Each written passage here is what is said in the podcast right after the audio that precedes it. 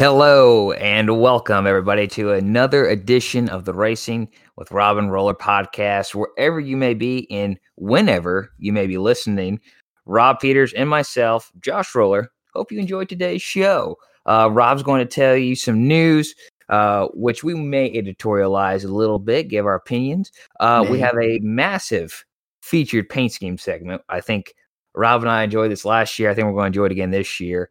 Uh, we'll talk a little bit about Turkey and the Turkish Grand Prix, uh, where some history was made, in case you missed that, uh, and you're finding out on this show. And, of course, the very usual but highly unpredictable upshift, downshift, and rollers featured racetrack segments. Uh, Rob and I, again, we hope you enjoyed today's show. Um, if you're a returning listener, welcome back. If you're new, we hope you enjoyed today's show. We see some growth in our numbers, and that's uh, that's awesome. So the word is getting out there uh and spread around. That's great to see. Um so before we get started, though, is let's talk about we review our Twitters here. Rob is at r peters thirty-three. That's r p e e t e r s thirty-three. Myself is at roller uh underscore zero one r o l l e r underscore zero one. The show is at Robin Roller, just as it sounds, R O B A N D R O L L E R. And, of course, use the hashtag Rob and Roller. So without further ado, I'm going to hand it off here to the start. Rob's Racing Report, take it away. Yeah, hey, thank you, everybody. Uh, today we've got a lot of news to talk about. We still do have news because, you know, it, even in the offseason, we still have news. We're always going to have news no matter what happens. Um, so Formula One has some interesting news. So we've got uh, last week, we released uh, the new schedules for Formula two and Formula three, and we already announced how that is all going to be. They're not going to race on the same weekends anymore, uh, which I'm not too happy about, but we do have some new news here. Is the yeah. W Series will now play as a support race in eight rounds of the twenty twenty-one Formula one season.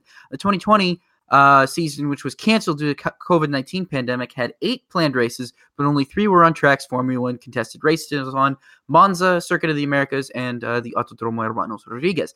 So that'll be interesting to see. Um, there's been, as you know, I don't like to criticize W Series all that much because I understand why it exists. There's a lot of people who really don't like it. There's a lot of female drivers who really don't like it.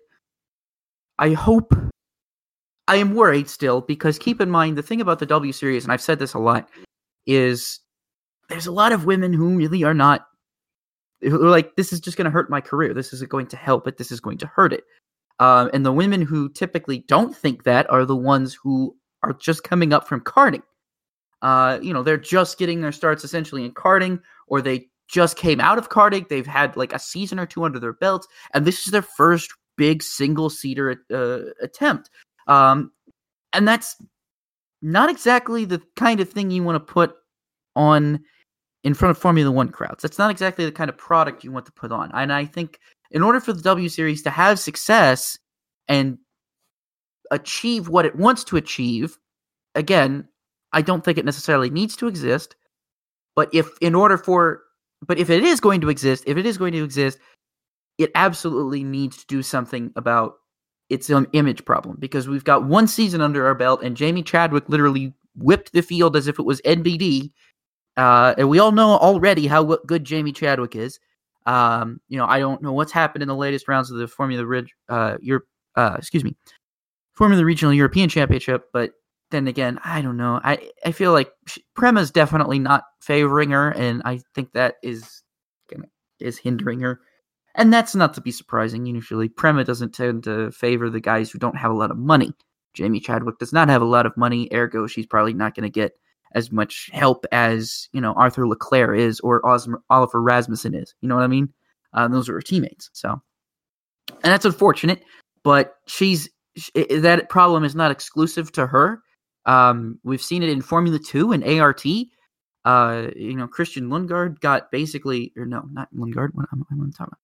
Um, Marcus Armstrong got almost no help while his teammate got all the help, you know, and Marcus Armstrong was almost F three champion last year.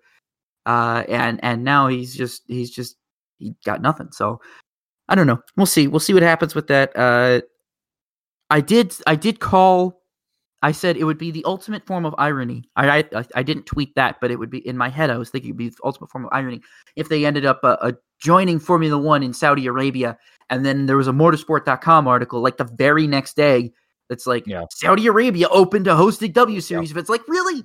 Really? Yeah. The place where women couldn't drive until like two years ago? Really? Yeah. Like legally, seriously, it was not legal yeah. for a woman to drive in Saudi Arabia until two years ago.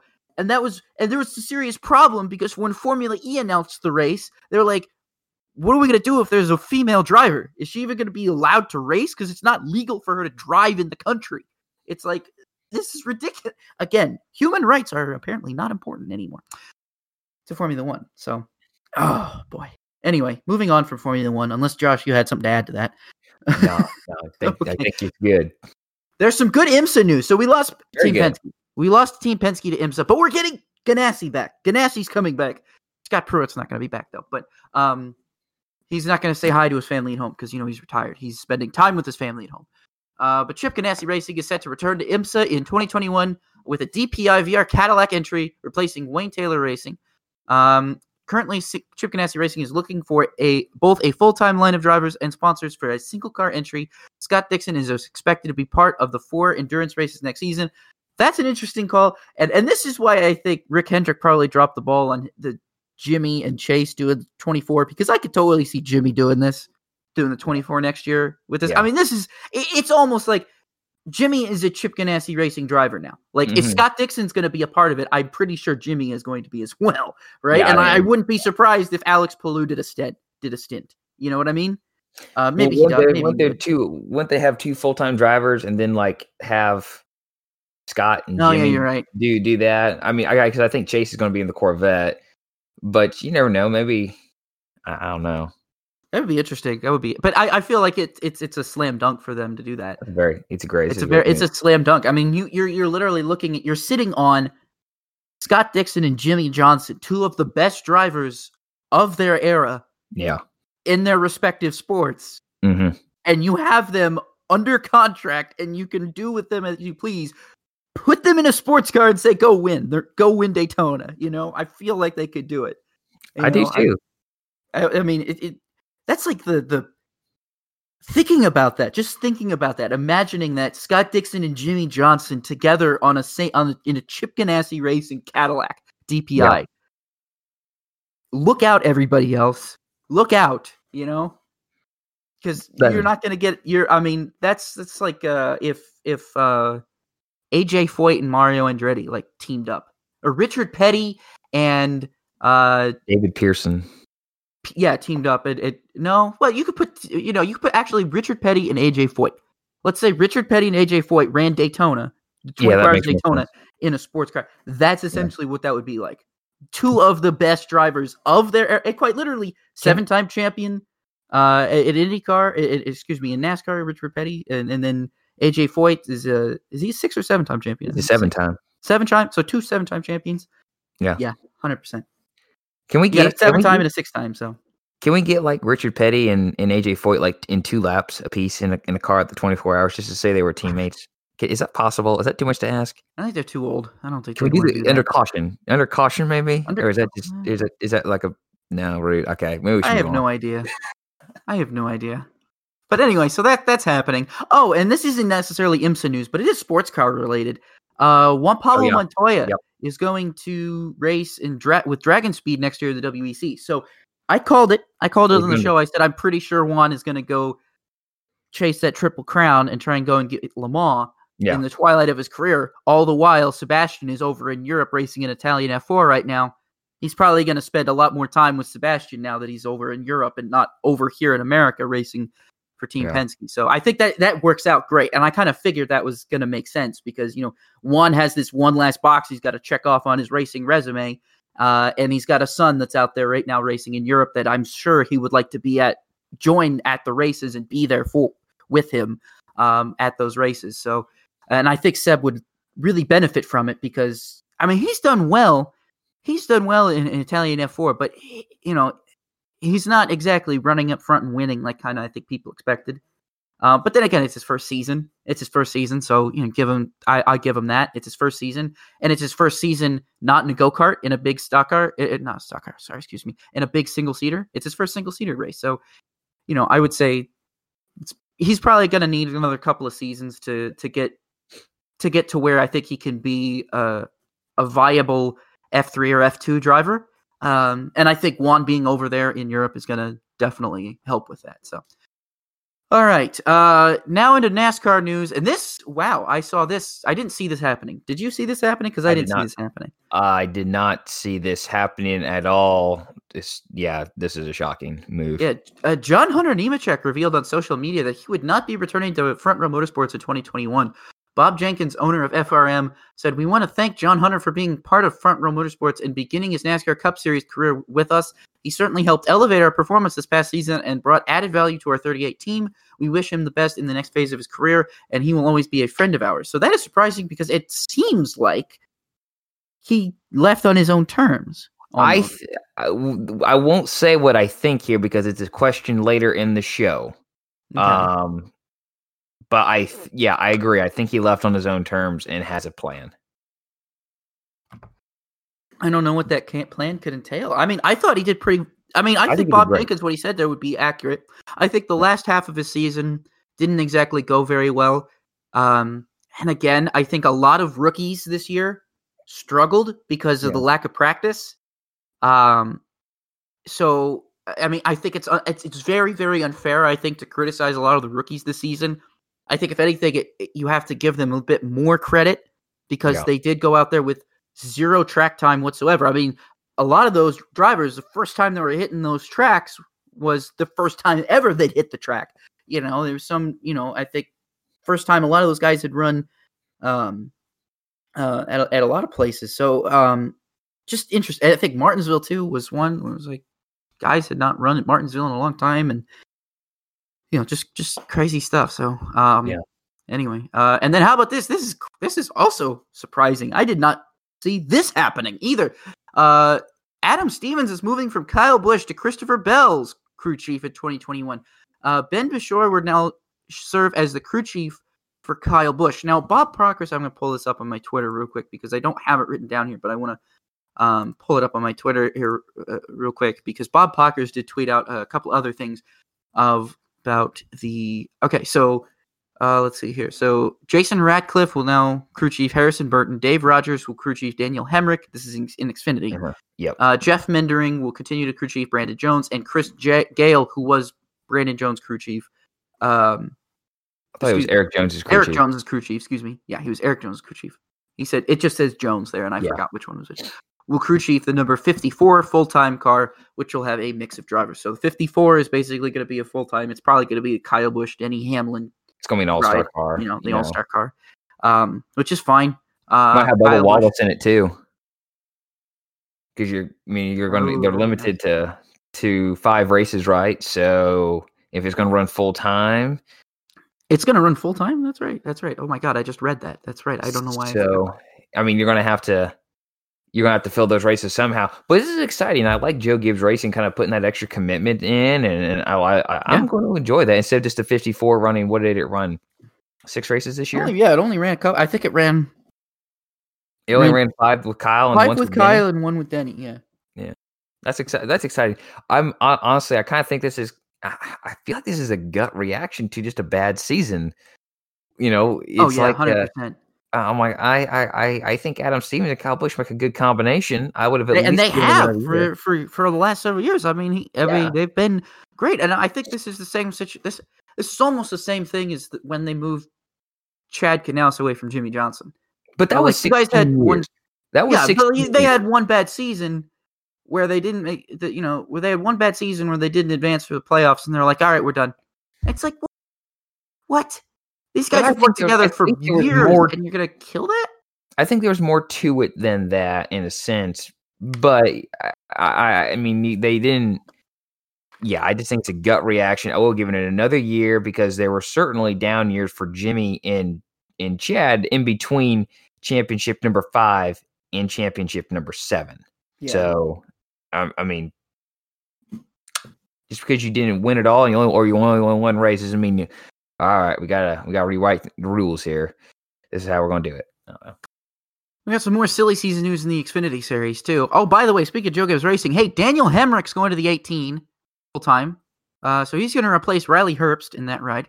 Yeah. Uh, so that that great, great get there for Daniel Hemrick. Now he's got to win. Mm-hmm. All right. It's like at this point for Daniel Hemrick, I feel like twenty twenty-one is a make or break year for him at this point.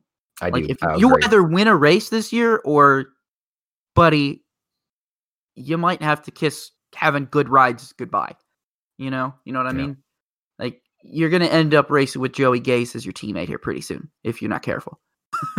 And I don't think anybody wants that. I think he might replace Joey Gase, but okay, yeah. I, I I don't know how Joey Gase has money, but apparently he has money, I guess. I don't know. Or he just does it for free because he doesn't care. I don't know. I don't know anything about Joey Gase. Um, but yeah, this is definitely a make or break year for Hemrick. He's basically got to win. He's in what could be considered the best best ride in the series. And what's his competition going to be next year? Austin Cindric? Okay, can you beat this guy? Can you beat Austin Cindric? I'm pretty sure he could beat Austin Cindric. Um, at least he should be able to beat Austin Cindric for the championship next year. Um. Anyway, Riley Herbst will exit Joe Gibbs Racing, and he will move to Stewart Haas Racing in twenty twenty-one, taking over for Chase Briscoe. Oh, see this one. Really this one is really this. I, both these, both these first two moves are like really like. Oh wow. This is good. Look, I, what Riley Herbst did this year in the eighteen was almost nothing. I mean, did I, I forgot he even ran the whole season. He was in every Xfinity race, and you would have completely, I, I would have, if you told me that he was a part-time driver, I would have believed you. That's how little I paid attention to him, or little how he, little impact he had on any race. That's fair. Chase Briscoe won nine races, and he's stepping into that car. It's a tall. I mean, it, you're stepping stepping into some big shoes. Like good I would luck, argue, dude. Bigger than than than the kind of void of the all-star car that he was just in.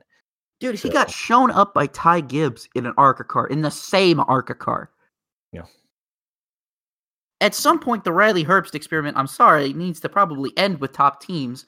Again, this is another guy who's probably going to end up being teammates with Joey Gase at some point.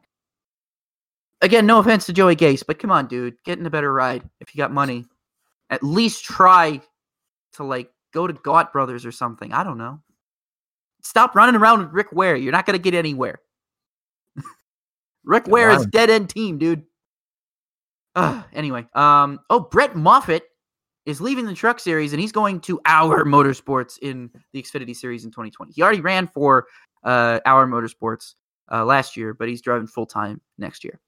Um, and uh, Ch- Colleague Racing has announced their successor to Ross Chastain. It will be, please clap, Jeb Burton. I like both these. For, I like both those moves. I like Brett I Moffitt. Too. I like Brett Moffitt. I think he's. I think he's elevated that team a lot. I think you have another driver in team who will compete for the playoffs next season. And I like Jeb Burton going to college. Yeah, he doesn't have any. Uh, he only has the one win at Texas in the truck series, but I think he's proven. Hey, give me good equipment. I can do the job. I don't think anybody has ever doubted Jeb Burton's ability. Well, maybe some people have. I know I haven't personally, though. Uh, because I saw what he could do when he was given a competitive truck. And he had, what, one, maybe two years with a competitive truck, and then that was that. He had two, that he had two years with a competitive truck, and that was that. This guy, like, never really got any other further opportunities. And then after that, what did he do? He ran for some, he ran for B K Racing in the Cup Series, which is basically the predecessor to Rick Ware, uh, and which basically meant have fun running around thirtieth, if that, thirty-fifth maybe. Um, you're not going to get any higher, no matter what you do, no matter how good of a driver you are, uh, unless you're Matt Benedetto. Um, and then what else do you got here? Uh, shoot, you've got so much. I mean, the thing about it is uh, Jeb is a good guy, and uh, Jeb, I think I've always liked him.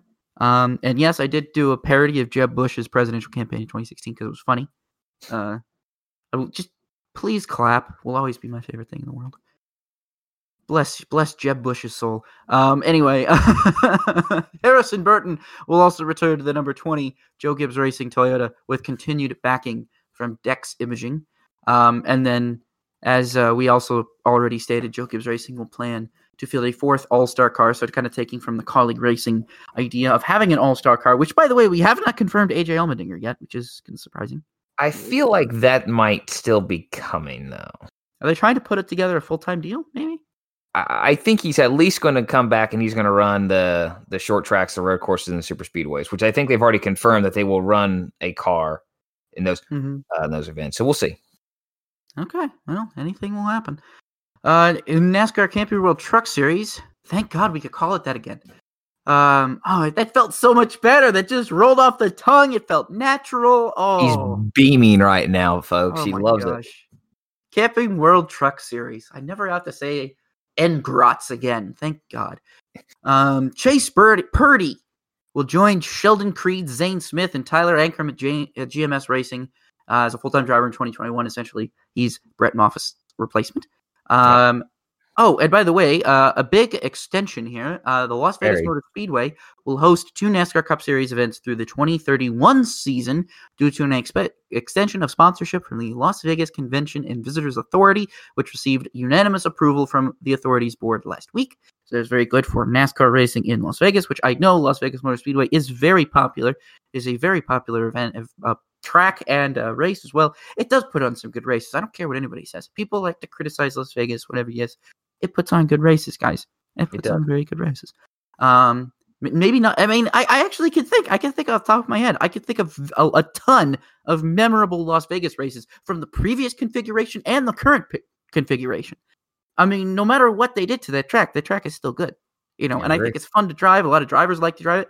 It might be a, a standard cookie cutter track that everybody says, but I think it's it's a good one. It's definitely a good one. It, it was one that was perfect all, when it was made, and then it was improved a little bit, and it's just aged to the point where it's it's just good. It's na- it's good. Surface is, is perfect. It's a sweet zone. Yeah, you're exactly. So that's very good to see. Uh, Las Vegas is, is getting that. Um, oh, by the way, we've got some news about the twenty twenty-one Busch Clash, which is going to be the first race back for the NASCAR. Mm-hmm. Uh, and again, for reasons I'm still upset about, it's going to be happening on the road course instead of the oval. So will I care? We'll see. Um, NASCAR announced the eligible drivers for the twenty twenty-one Busch Clash uh, at road course. Uh, possible ways to be eligible for the twenty twenty Busch, or excuse me, twenty twenty-one Busch uh, Clash are Busch pole winners in twenty twenty. Past Busch Clash winners who competed full-time in twenty twenty, Daytona five hundred champions who competed full-time in twenty twenty, former Daytona five hundred Busch pole winners who competed full-time in twenty twenty, and twenty twenty NASCAR Cup Series playoff drivers, and twenty twenty NASCAR Cup Series race winners and stage winners, and stage winners, which means Ty Dillon is basically eligible. I wish you, I mean, I think they they had to do this because you had four pole winners. Yeah, I mean, it was really you're not going to be like, oh, by the way, the metric or the random draw or the reverse grid is also, how you get in. I like that though, still because screw it, this actually increases the car count. Well, yeah, I mean, I would, I would. Here again, what did I say before? I said this, this, this race just needs to be, comp- I mean, not completely reinvented, but just say anyone who wants to build a cup car is eligible. If you can build a car, pass tech, and have a and have a licensed driver, you know, go ahead and bring over here. If, if Team Penske wants to bring seven cars and they want to bring their four IndyCar drivers over, bring them over and let them race. I don't care. It's a twenty-lap shootout. Let them do it. Um, there is one last piece of news, and I don't have it written here. Uh, I don't. I don't have it written down here. Uh, and I apologize to this because, Josh, I, I, I know I'm sure you probably would have liked to discuss this before, but I want to talk about this here. That's fine. Go ahead. Uh, because what, what, where are we right now? We're about twenty-four minutes into the show, so I think we got about five minutes. I want to go through this about five minutes. There's a podcast website, not ours, podcast Twitter called Talking in Circles uh, that, really, that that tweeted this out, and apparently this was on SiriusXM NASCAR. Oh, I know where you're going with this. You know where this is going? Carl Long apparently was on SiriusXM NASCAR uh, uh, on, um, what, what is that? Monday morning. Uh, so on Monday morning. And he was talking about the NASCAR business model for twenty twenty-one. Now, this is what he said. Long said that the NASCAR is eliminating all of the money allocated to open teams for twenty twenty-one. It was twenty thousand dollars a race, and that's now gone. So according to Carl Long, that's about seven hundred fifty thousand dollars a season that a team has lost in, in that kind of money. He also explained that this is the bit, this is the thing that's very concerning and also very interesting to me, is that he, Carl Long has, if you don't know this, he owns M B M, Motorsports Business Management, uh, and that runs Timmy Hill and then sometimes Chad Fincham in the Cup Series. Right. But they do run Timmy Hill and Fincham, I believe, full-time in the Xfinity Series. Um, Larry, yeah, two, uh, Timmy Hill's full in the Xfinity Series. And Carl Long has been running his own little small team for years. So he's been a very small team owner. He's essentially operated on the margin for years. He's been a start and park guy. He's been an owner driver. You know, Carl Long, he's been a guy. I mean, this poor guy also, uh, NASCAR uh, two thousand nine, it was, I think, he had an engine that was just like a centimeter or two too big, and he got fined so much money, and he couldn't pay it because he didn't have enough money. He was operating on the margin. He couldn't pay the fine. And mm. so, like, he was banned from NASCAR until he could pay the fine. Right. And it got it ended up getting reinstated, but it was the most ridiculous thing. Like, this is, but that's how small of a team Carl Long runs. Is that right. They make one tiny mistake, make the engine like a centimeter or two too big on total accident, not to gain any advantage, but on complete accident, and he doesn't even have the money to to, to pay. Uh, to the, but it looks like, according to this, that's no longer the case. But here's what's concerning is he also explained that he offered money to Germain Racing for their charter, but was told no thank you. He said that a sponsor was willing to write him a check for the cost of the charter. So basically, he, was, he had a blank check from a, a sponsor to get this charter, basically. And NASCAR and Germain Racing said they wanted to go into a different direction. Well, I, I, can I editorialize or yes, give my it. thoughts?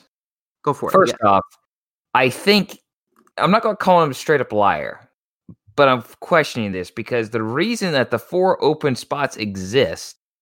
So NASCAR doesn't run into antitrust issues.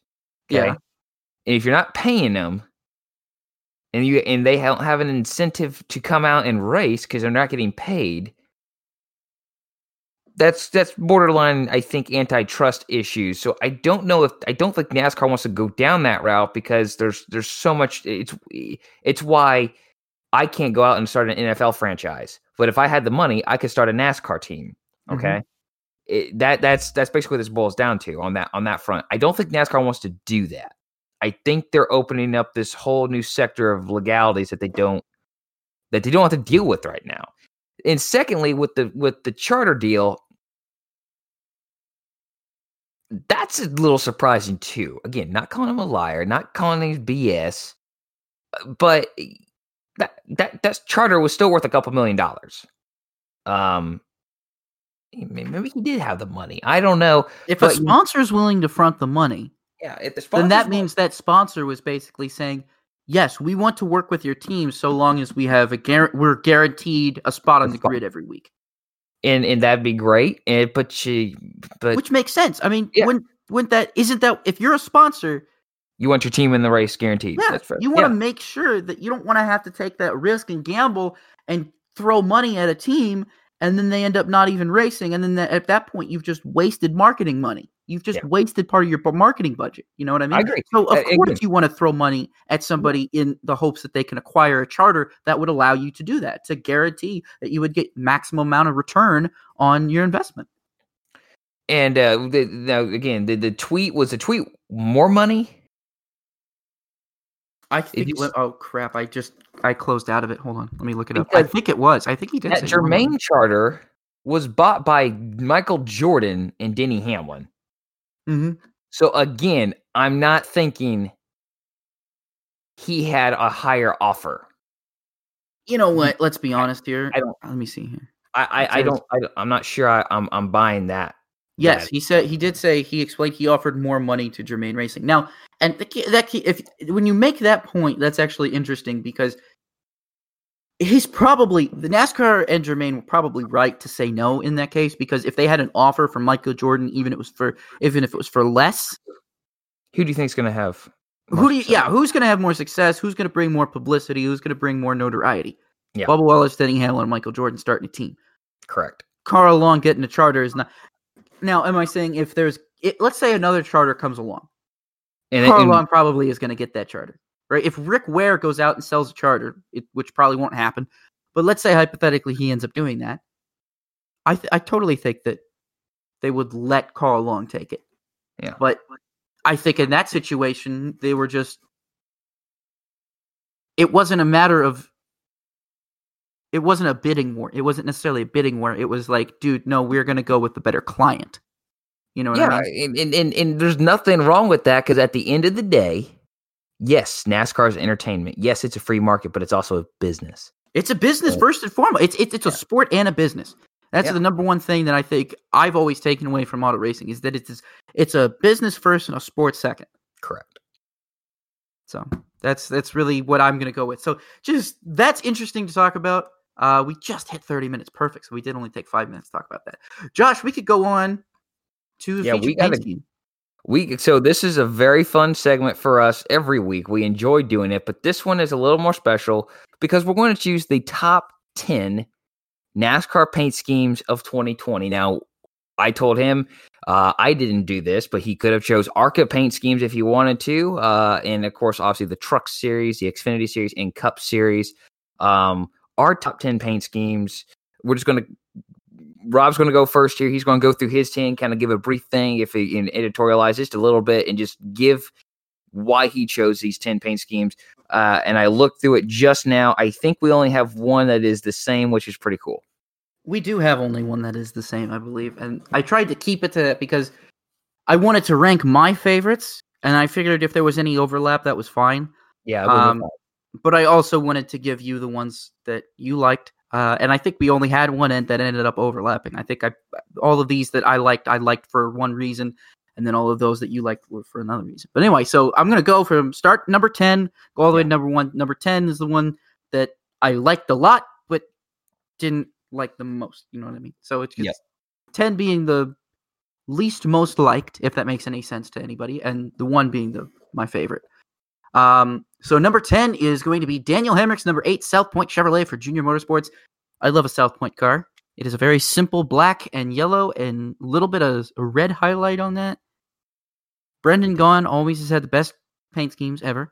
The best thing Brendan Gaughan probably has ever done for NASCAR, outside of racing in it and being a lovable, awesome ambassador for the sport, uh, is coming along with uh, sponsoring cars with, with his family's uh, casino, South Point, and making simply the best paint schemes ever. They are simple, but they are beautiful, and they're the tr- cars that. And in fact, in, in NASCAR Heat Five, if you know, you play it, they like you could select. In the like uh, the create a car mode, you could select a sponsor as South Point, and I always make my primary car be a South Point sponsored car every time. Has to be, has to be South Point, because uh, that's just simply the best looking car. Um, second, number nine coming in at number nine is Tyler Reddick's number eight Cat Reynolds Chevrolet for Richard Childress Racing that he ran at Richmond. This is a car that I absolutely love because it gave me a little slight throwback to a Ward Burton car of the same era. Uh, I believe Scott Wimmer drove the same kind of thing in a Bill Davis car. It was almost like a throwback. It wasn't a throwback. It had its own little uh, spin to it, but it almost, it had the same number. It say, excuse me, not numbers. It had the same colors. It yeah. was the exact same colors as that Bill Davis car had all those years ago. It's just a beautiful car. And I, I remember they didn't show it very much on the Richmond broadcast, but every time I saw it go by, I was like, oh, that's such a beautiful car. Let me see it. Let me see it. I'm and, and speaking of NASCAR Heat five, I'm waiting for it to get on there. So if if Elliot Henderson is listening to this, uh, I don't know if he is. Maybe he is. Shout out to Elliot. Um, please, please make that car, please. Like I'm I'm asking in the in the November D L C. I really want that car in there, please, please. I will pay for. I will pay all thirteen dollars. I don't care. I will do it. Um. Uh, okay, moving on to number eight. Ryan Preece's number thirty-seven Tide PowerPod Chevrolet for Jake T G Doherty Racing that he ran at the first race back at Darlington.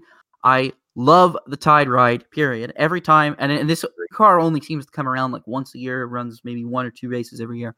But gosh darn it, if I don't love it, uh, it it's it's just I love seeing Tide cars. Tide cars should always be out there on the track. Sure, here, so, big fan of it. All right, uh, moving on to number seven, and this one actually we just saw. We just saw where it's it's very recent. It was just on the track at Phoenix. Uh, and I love it. I loved it. I loved it. I loved it. Uh, Daniel Suarez is number ninety-six Peacock Toyota for Gaunt Brothers Racing. Now, let me tell you, I, let me explain this for you first of all. Peacock's kind of cool. I didn't think it was going to be a big deal, but I tried it out. Am I upset that they moved most of the Premier League games to it? Yes, I am. Am I upset that they don't have a Fire T V app yet? Yes, I am. Do I like the interface and do I like what it offers? Yes, more like. They just launched today a channel. It's twenty-four seven Saved by the Bell, which if you hate Zach Morris like me, Zach Morris is trash. Seriously, look that up on YouTube. But anyway, first of all, uh, that's great because I like I like Saved by the Bell. But anyway, I hate Zach Morris, but I like the show. Um, but uh, this car was is so simple. It's a, it's black, but it the the the, the way that it it's just flat black. But the way that they do it is they really the peacock logo is like all the shades of the N B C peacock, right? But it's Correct. in little circles next to each other. So you have the little circles underneath the ninety-six, and then the the, the little circles are just kind of like stylized everywhere on the car. And I just really like that. I really, really like that. It's a very appealing car. And and I will say, when doing research for this, I want to say this. I have two Daniel Suarez cars on here. I almost put three. I almost put three. I almost put three Daniel Suarez cars. For a guy who finished thirtieth almost every race, he had some of the best paint schemes every single race. I agree. I, mean, I just I chose this paint scheme myself because I loved it.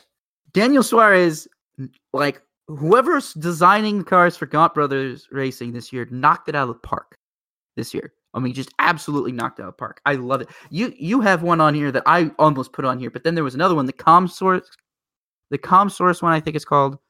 Um, the it was like the black, and it had like uh multicolored like triangles on it or something. It gave me like a Windows X P vibe or something, or yeah. like a Windows seven vibe. Excuse me. It was really really cool. I loved it. Uh, I liked that one. They just had great ones. Um, moving on to number six is going to, and this one got me thinking about Brendan Gaughan again. So anything that gets me thinking about Brendan Gaughan gets an automatic pass in my hand. Uh, Derek Kraus is number nineteen, Napa Throwback Toyota Tundra, Tundra for Bill McAnally Racing that he ran at Darlington in the Truck Series. In general, I, it, it was very hard for me because I knew I was going to pick a, a, a Derek Kraus, um, a Derek Kraus paint scheme, but I, I settled on this one because it obviously reminded me of Brendan Gaughan. It was a great throwback. Um, and I don't think we talked about it. I don't think I talked about it. Maybe I did during Throwback Weekend. I can't remember, but I think one um, of us mentioned it as a you know, one of us Ron, mentioned it was a throwback to Ron Hornaday. But it got me thinking it, about it, yes, it it gives you got uh, me thinking about Brendan Gaughan. Gaughan. I didn't yeah. think about Ron Hornaday because when I think about Ron Hornaday, I think about I don't think about him driving a Napa truck. I think of him driving a, a flat red Papa John's truck. You know what I mean? That's, That's just me. That's fair. Um, so, but when I think of like a Napa car or a Napa truck, I think of Brendan Gaughan, or in some cases, yeah, mostly Brendan Gaughan, actually, mostly Brendan Gaughan. Um, but anyway, so that's why I picked that. Uh, moving on to number five, coming in at number five, uh, Kyle Busch is number fifty-four Twix Toyota Supra. This car made me want a Twix. Like every lap I saw this thing, I'm so disappointed it didn't win because I think if it did, I was going to go out and buy like fifteen Twix bars or something. This, this, this. This car is the perfect thing because it just makes me want a Twix.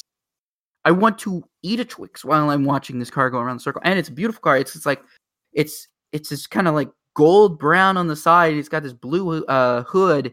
It's just really pretty. It's just it's one of the nicest cars. Kyle Busch had some really really good Xfinity rides this year. I almost went with his M and M's car from Darlington uh, because it reminded me of his Cup car, and I really like uh, the idea of. You know, I think this was something that was more common back in the day, maybe somewhere in the Truck Series, but like having those cup paint schemes transfer over onto those different cars. So yeah. I really liked that. It gave me that vibe, but I loved this Twix car because it just, it, I think it was more unique than his Cup car uh, scheme, his M and M scheme. I felt it was more unique and I felt like it was, it just felt better it to me. I liked it a lot more.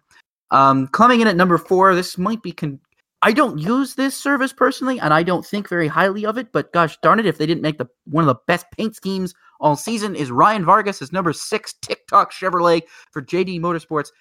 This seriously was one of the best paint schemes in the Xfinity Series saw. I mean, Great. I loved this. I love it. I, don't, I hate TikTok. I, I, I, I'm too old for TikTok. I'm twenty-five, uh, and maybe some people think, oh, no, you're not too old for that. No, I am. I don't age, I know what you're talking about. I can't I can't get behind it. I mean, I mean, my girlfriend had it for a little bit, and even she thought it was dumb. And she's like a few years younger than me. So, I mean, she thought it was dumb. Um, so I'll be honest with you. I I I don't like it either. But uh, the paint scheme was great. The paint scheme was great. Uh, and I think Ryan Vargas finished like top ten or something in it. So. He got a, like his first career top ten finish. Yeah. So even better. Even better for that, right? Uh, mm-hmm. Moving on into the top three now. Um, and the top three are going to pretty much be guys that paint schemes that I I, I chose like way before I even did research into this. Like I'd already had these three picked out before I even thought about it. Uh, Bubba Wallace is number forty-three. Coke Energy Chevrolet for R P M for Richard Petty Motorsports. I am a big Coke Energy drinker because I prefer it to the standard energy drink. Uh, it is Coke. It tastes it, the guarana flavor is very appealing because I'm a big fan of. If you've ever had uh, a drink called Balls Guarana, it's like a guarana flavored soda, uh, and it's really good. And Coke Energy is great because it tastes like Coke, but they have that guarana flavoring in it, so it tastes like it. It. it I just really like the taste and. Um, there's a lot less crud in it than like a, you know, a Monster or something. It's literally just Coke. It's just the sta- standard ingredients of Coke, a little bit more caffeine and some guarana. That's pretty much it. So I love Coke Energy, but their paint schemes this year I, I, I uh, are, were outstanding. So Bubba Wallace had this one one and I love the can. Now it has like this, uh, reverb reverb effect. You know what I mean? Like these waves going through it, and they it transfers really well onto the car, and it makes it look really nice on the car. Speaking it of, it, speaking of, I'm still waiting for this obviously to come to NASCAR Heat Five, so I really like to see that too. This is one of my favorite cars. Um, but I really love that. That was a great car for uh, R P M. Uh, highly recommend it. Uh, I think he ran it at Las Vegas in the second race of the season. Um, so a really good car. Uh, moving on to number two is, and this is gonna it sounds like cheating because it's another throwback, but. Daniel Suarez is number ninety-six. R S throwback for Toy- Toyota for Gaunt Brothers Racing. Let me just tell you something. Again, Daniel Suarez is great. I don't know why R S only came back for one race this year, but I would have loved to see what they would have done if they were just a primary and didn't try and do a throwback. But doesn't matter. I love this one because it was one of my favorite paint schemes when he was driving for Joe Gibbs. Uh, the R S car was one of my favorite cars that he ran, even when he went uh, twenty nineteen when he was with Stuart Haas. Um, I just really love that R S, the, the orange is just really appealing to me. I love it. I love the flat orange. I love the way they did it. It looked very appealing. Even even the red numbers look good. Like I normally, I think a lot of people say, oh, I don't like the red numbers. I don't like the red numbers all that much. No, I like the red numbers. I don't care what anybody says. I think they look great on the car. Um, so I'm a big fan of that. I like that car. I like that orange. Um, I hope that uh, Daniel Suarez next year runs more sponsorship from R S because I just love seeing that orange R S car. Um, It's it's just a beautiful looking car. And finally, number one is the car that I actually bought a diecast of. Uh, Bubba Wallace is number forty-three, Black Lives Matter Chevrolet, which I had to put at number one because it was the most impactful, I think, scheme of the season. It's going to be the paint scheme that I think a lot of people are going to remember for years to come. Um, I think it was one of the most influential and important paint schemes that existed, especially oh, throughout the summer. Uh, it was poignant when it ran. It's poignant now. Uh, and it's, it's black, it's, it's a flat black paint scheme, but it incorporate, but there's little details on every piece of it that just make me appreciate it even more. Like when this was made, detail and care went into it. It was not meant to be flashy. It was not meant to be, you know, pretty. It was meant to make its, make its point heard, you know, respect one another, respect your fellow man. Love one another, and go race it and enjoy it. You know, don't don't don't hate your other guy. Don't hate your fellow race fan because of one reason or another. Don't hate them because of whatever reason. Love them. They're race fans. We need to love each other. We need to accept each other. We need to embrace each other. We need to embrace our different opinions. We need to accept them. We need to celebrate them. You know what I mean? It was an impactful scheme. Its simplicity makes it all that more beautiful, in my opinion. Um, and I'm not saying that because I'm some woke leftist or whatever. I don't want people to think that. I, I, I am genuinely saying this because I feel personally that it was the most impactful scheme of the year. And in, and that is something that does not happen very often in racing. You do not see a scheme, a paint scheme or a livery or anything that is impactful. And I think we've seen that this year. With especially this paint scheme where it makes you think. It's like a work of art. And I think all of us have always, all race fans have always considered paint schemes to be works of art. This is a work of art. And a lot of times works of art are controversial. They are controversial. They're supposed to be. They're supposed to get you thinking. They're supposed to make you question things. And that's what this did. That's what this paint scheme did. And that's why it's number one for me. So I know it was a long explanation. I know I took a long time. But Josh, what are your top ten paint schemes for this year? All right. Well, I mean, all yours, great selections. Um, I really can't say I disagree with any of yours at all. Um, but mine were my number ten uh, is Todd Gilliland's uh, Frontline Ford F one fifty. They drove uh, in, a, in a few races this year for Front Row Motorsports. Um, definitely a different take on the Frontline sponsorship than he had in the past. I love the grays that it works with, and I love the red number as mm-hmm. well. It, it just, it's a hard to see truck with a hard to see number. And I, I, I can respect that. Uh, so that's why I chose that. Uh, number nine is Chase Elliott's, uh, number nine, Kelly Blue Book Chevrolet for Hendrick. Uh, definitely the best Kelly Blue Book scheme he's had. I've never disliked any of them. I know a lot of people are harsh on Chase Elliott paint schemes. Like it is, they are very critical of what he drives, which is kind of a shame because I think he's, I don't, I don't even think any of them have ever been bad. But this Look, one, the only like, thing I've ever said about a Chase Elliott paint scheme is that I'd like the Napa cars to be flat blue. That's all I want. That's all I've ever wanted. That's the only criticism I'll ever give to a Chase Elliott scheme is I just want a flat blue Napa. Everything else is fine. I don't get where the criticism comes from. That's all. My only criticism is I liked it when he ran a flat blue Napa scheme. Sorry. Continue. I'm sorry. I think I'm the only person in America who likes his current paint scheme. And you know what? I'm okay with that. I really am. I really am. I really liked it. Uh, but that's what, you know, so, but this one is definitely the best of the Kelly Blue Book. So that's why I chose it. Number eight, Rob makes, he's going to make me sound like an idiot for picking this one, number eight, but no. it's, Black Lives, it's Black Lives Matter car. But I can't add anything to what he's already said. I, I won't go on repeat because he said it just so perfectly. It definitely is the most impactful paint scheme I've probably ever seen on a race car. And let's be honest, I don't think too many people could, could, could find one that was even more impactful. You could probably go back to maybe you have to go back all the way to two thousand one. Yeah. nine eleven. I, I don't think we've seen uh, as impactful paint schemes as since probably nine eleven. Because at that point, you know, a lot of that, you're never going to get anything more impactful than a, just an American flag on Ken Schrader's car. Exactly. You know what That's I mean? Exactly like stripped of everything but its number is just an American flag. You're not going to get anything more impactful than that. Yeah. But I think this was pretty close. Yeah, very close. It, they're both, if they're not, they're one and two, but they're like one A, one B, and we're going to interchange the one A and one B every day. Uh, so number seven, Ryan Newman's uh, Cook Industries Ford. Thank goodness. Uh, you know, obviously this is a car he raced at Daytona, but it was a, it's a good looking car. I love the color scheme and the mix on it. Um, I, I especially like how the it's a black number on the side and a blue number on the top. It just looks good. Uh, and the color again, the color combination is great. Uh, number six for me, Greg Biffle's truck he ran at Darlington Raceway, the Ricky Hendrick throwback to two thousand one, with G M S kind of putting a it's G M S Racing sponsored truck, but they put it in the G M A C font. I mean, talk about your home in a run. It's just, it, I, I love this truck so much. I want to get a die cast of it one of these days. Um, I'm hoping that it, if it hasn't already, it comes out in a one sixty-fourth, and I'm going to scoop that thing up. Number five, Daniel Suarez's Coca-Cola Toyota for Gant Brothers Racing. This is just the regular Coca-Cola scheme he ran. First off, the number ninety-six just pops on this car. I'm looking at it right now. I have all actually all my paint schemes. I'm scrolling through it on my phone. It's red. It's got the Coca-Cola swoosh through it or whatever they're calling that. And it's got the, it just pops. And like, it's such a shame Coca-Cola doesn't make die-cast cars because this one would be a very, very, very easy top seller.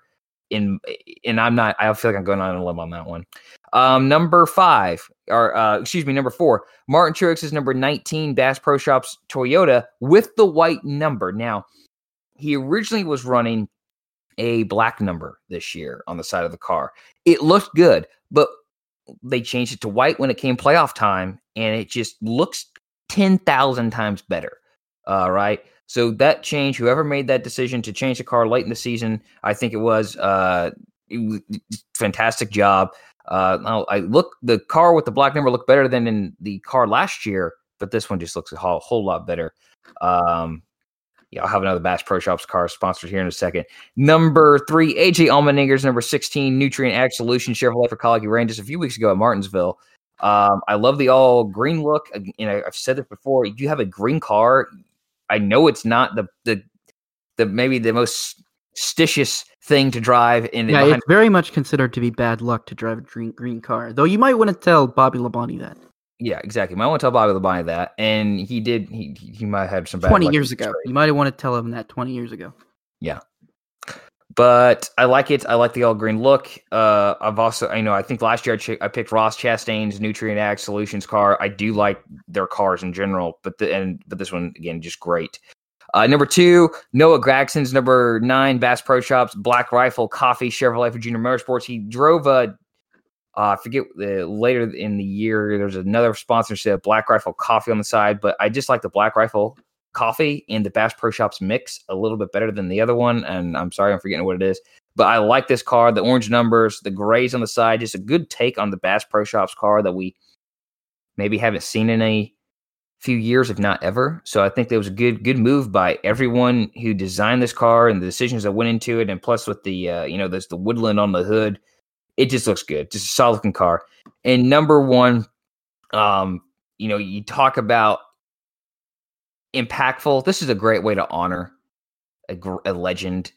Um, William Byron's twenty-four Exalta Kobe Bryant tribute scheme.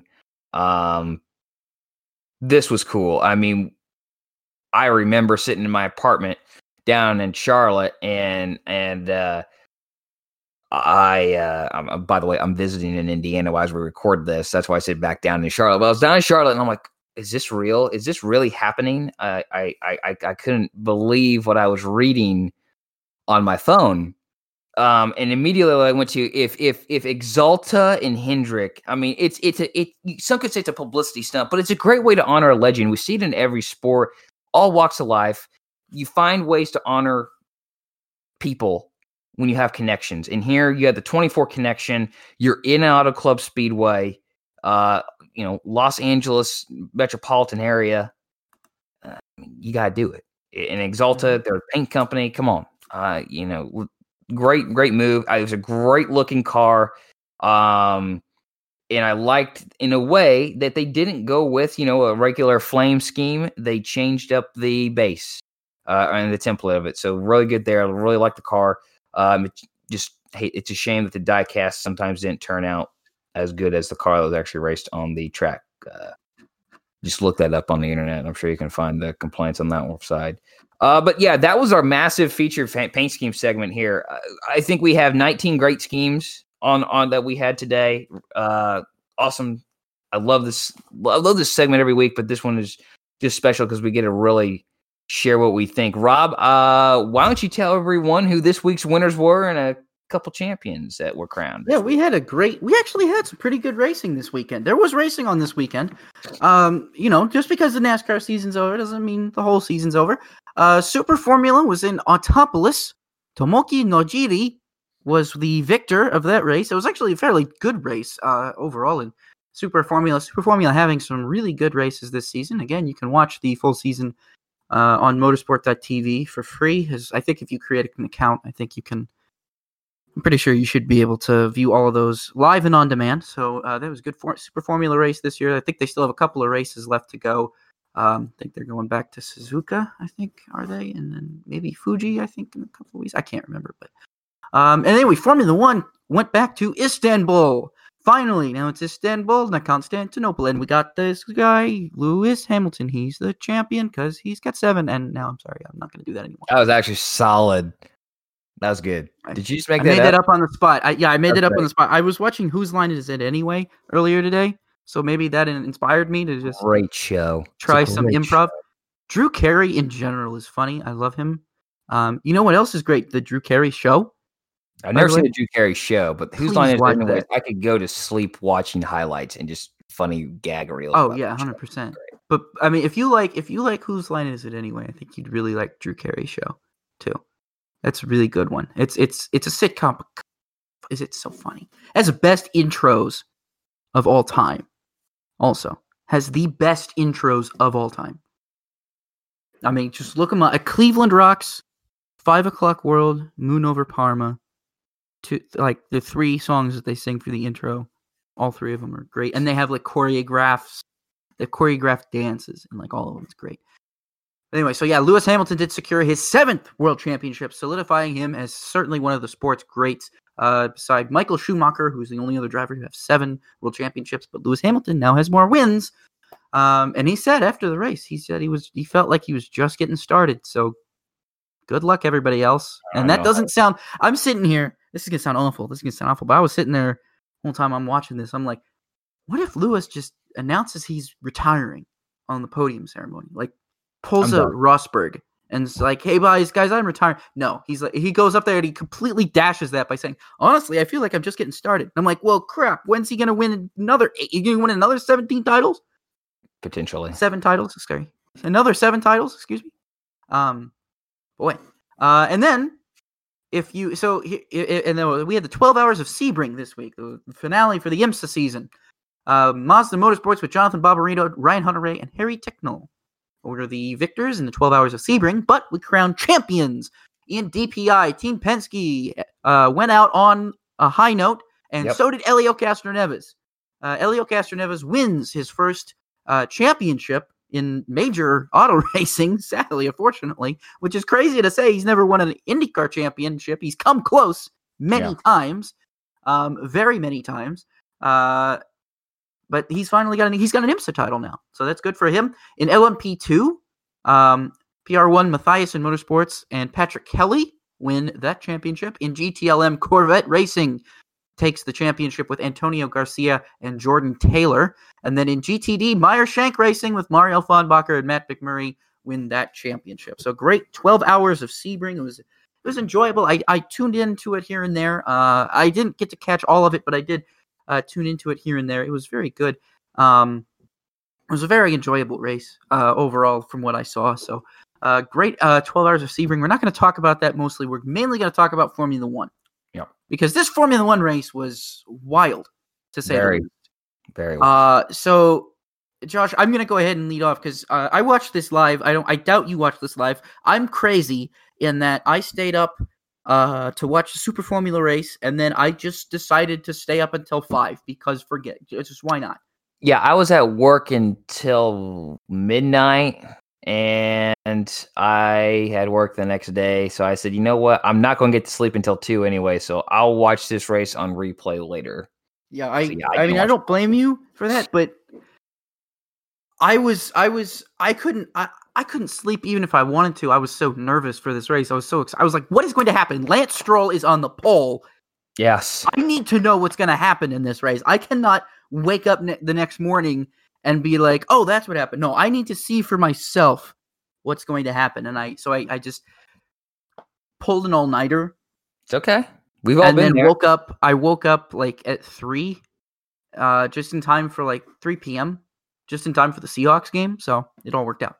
Um, disappointing. Oh, don't get me started. Don't get me started. We're okay, okay, so let's talk egg. about turkey then. Yeah, no kidding. Let's talk like, about a I, different type of bird. I got, I got, we got to play the freaking, we got, we got to play the Cardinals again on Thursday, and it's like I, I don't even think we're gonna win that. I don't even think. Well, do you see what DeAndre Hopkins did that, this weekend? Holy cow! I'm sorry, this is not a football podcast, but ah. So anyway, this surface here in Turkey was basically an ice rink. I mean, they. The, the, I remember I stayed up late because, like, free practice one. Because keep in mind, I don't go to bed until like four in the morning, right? Um, so I, I I stay up to watch free practice one, and I'm like, they are they could barely get on the throttle. Like they're th- showing onboard, so they're taking turn eight. I'm sitting here expecting turn eight to be flat out the whole mm-hmm. time, right? Mm-hmm. We're all everybody's expecting like super fast turn eight. Everybody beforehand's like, oh man, how are the drivers next going to handle the G loading and turn eight and all this stuff? People are concerned about that. Like that's they're legitimately concerned about whether or not the drivers' necks are going to make it through the G-loading, right? And so, uh, but that's not even a problem because the track is ice. Um, and then to make matters worse, it starts raining. So now it's like ice that's wet. Good luck. Um, and, and this is this is another thing that still blows my mind. I do not know how this this whole surface was just bizarre to me because you had everybody start on wet tires. The wet tires wore and just became like the treads just wore down so quickly. Like it was like ten maybe eleven laps. It wasn't even that for some of them. It wasn't even yeah. that. So that they were wearing, because the, the, the, this is the weird part about what the track was. The track was like, it was wet, but it was still, but it was kind of dry. It was like kind of wet. It was kind of dry. There was standing yeah. water in some places. There was standing water in other places. And then throughout the course of the race, you have a dry line that that exists, but it's still raining in different parts of the track. So certain parts of the track are wet and other parts of the track are dry. Mm-hmm. And at that point, you're like, well, what do, what do you do? What kind of, what, what are you going to do at that point? So everybody's out there, and basically everybody, everybody's out there driving on intermediate tires that at this point would not pass a safety test. No. Right? You would not be able to pass a safety test. The treads have completely worn down in these things. Um, And and and then we're we're we're throwing this is here's the this is the thing. So not only that, so this is so that's all happening background. So the race starts and you get uh, Ocon and Bottas spin into the first turn. And this pretty much sets the tone for how Valtteri Bottas' day is gonna go. Oh gosh. I mean every every fifteen minutes it seemed like he's like, and Bottas looks like he spun again. Like oh, gosh. He's- I I championship away is what he did. I lost count after he had four spins, but I think I heard someone say he ended the day with six. Well, that's horrible. Uh, yeah. If you heard the radio transmission. You have four laps, Valtteri. Uh, that's way too many. I wish it was over now. You're, yeah, you're I mean, left, and he's wishing he had fewer. Poor guy got lapped by Hamilton at that point. At that point, he's probably thinking, "Please tell me this race is over. Please tell me this race is over. Yeah. Just, just, just end it. Just let me end. Just, just." End this madness. This is a nightmare. Um, and and uh, and, and so anyway, but Lance Stroll gets out to this massive, ridiculous lead, and and at that point, he has the he had like a fourteen, fifteen second lead over third yeah. place. He right at going, one point, he has on rails, man. And I found out later this is what ended up happening to him. I guess Racing Point uh, released a, a statement later after the race, like maybe a day or two after the race, that um, Stroll, I guess. He either ran over something or he hit a curb the wrong way or something, but it damaged a little part of the underside of his front wing. And a little part of the underside of his front wing got damaged. Just a yeah. little bit. Like, just the littlest, tiniest bit. And that affected his performance so much. Yes. It it the, the speed of the car went from race winning to barely in the points. It was... It would... It was it was the worst luck anyone could have had. Oh God! I just Lance Stroll. This is the thing. He needed a good going, run people today.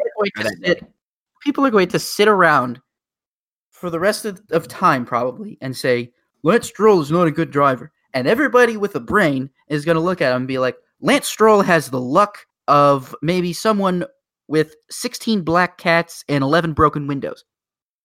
You know, this poor guy. Uh, this this guy cannot catch a break. This guy cannot catch a break. I swear. I feel so bad for this guy sometimes. I mean, this guy, he, I mean, look, you should have had a double Racing Point podium. Right, exactly. A double race. It should have, it, he should honestly, have had his first win. He, it, uh, it should have been a double Racing Point podium with a Red Bull. All right? That's how this race should have, sh- you know, shook out. Yeah, pretty much. Because, absolutely. I mean, I think, let me, yeah, Hamilton, we'll be fast forwarding a crap ton here, but Hamilton's call not to pit was the right call. He's like, no, I'm not going to oh, do yeah. it. I mean, no, but he, I think, I think we're looking at a situation for one. We're think looking at, I think we're looking, sorry, I didn't mean to interrupt you, but I think, I think at that point, we're looking at a situation where if Stroll doesn't get that damage and he doesn't fall off the pace, I don't think Hamilton has. Catches him, because prior to that he still had a, like a ten second lead over Hamilton. Correct. Hamilton yeah, was I, catching Perez. They would have pitted Perez before they would have pitted Stroll. I, I mean, I think uh, Stroll had more speed than Hamilton. Mm-hmm. He did, uh, and yeah, I I think if Stroll didn't pick, see the problem was that when he picked up that damage, that just little tiny like I th- it might have had to have been like maybe a tiny little dent or a tiny little tear or something in in, in the in the front wing.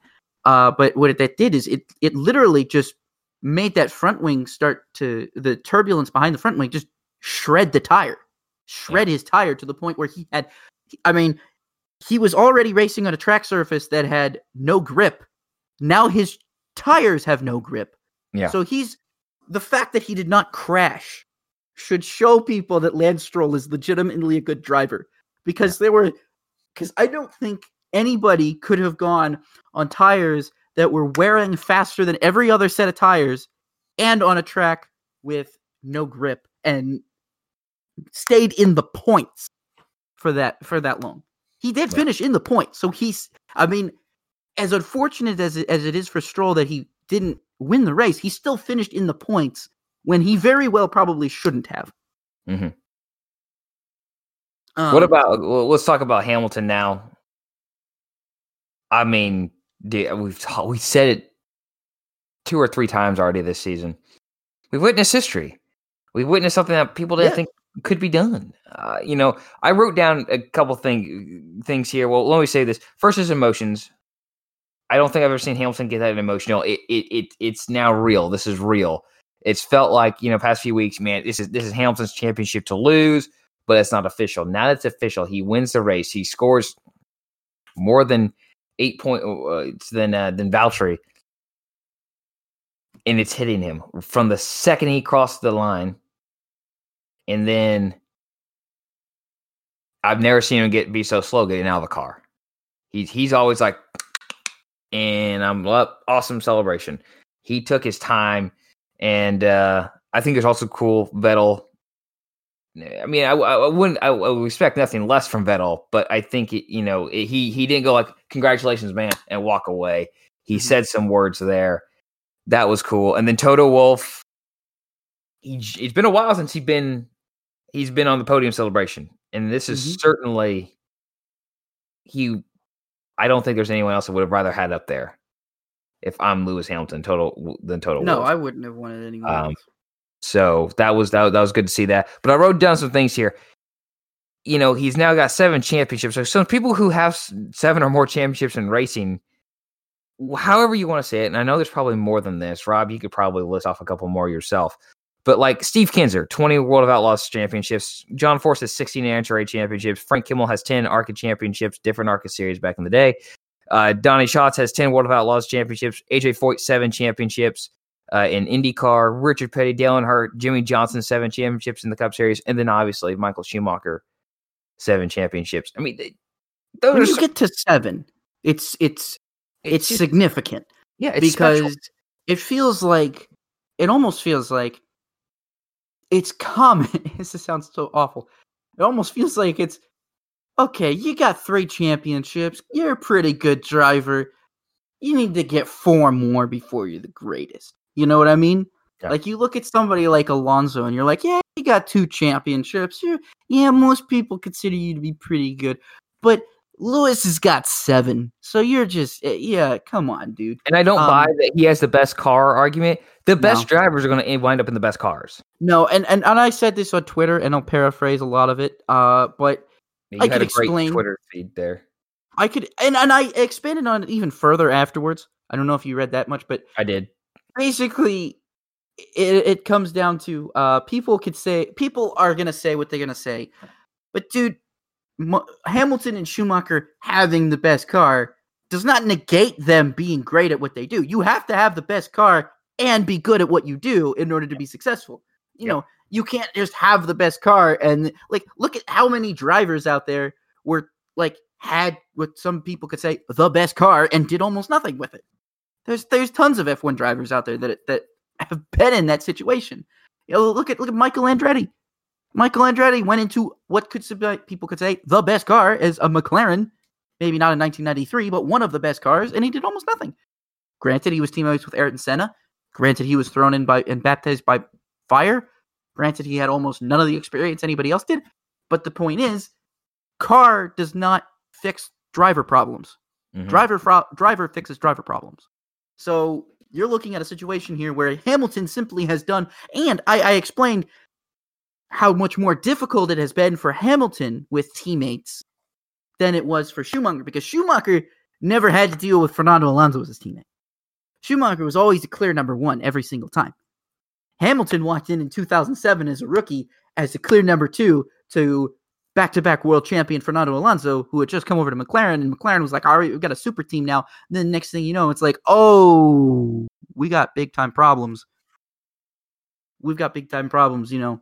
We've got two guys that are way too good for this, and we don't have a clear number one driver. Yeah.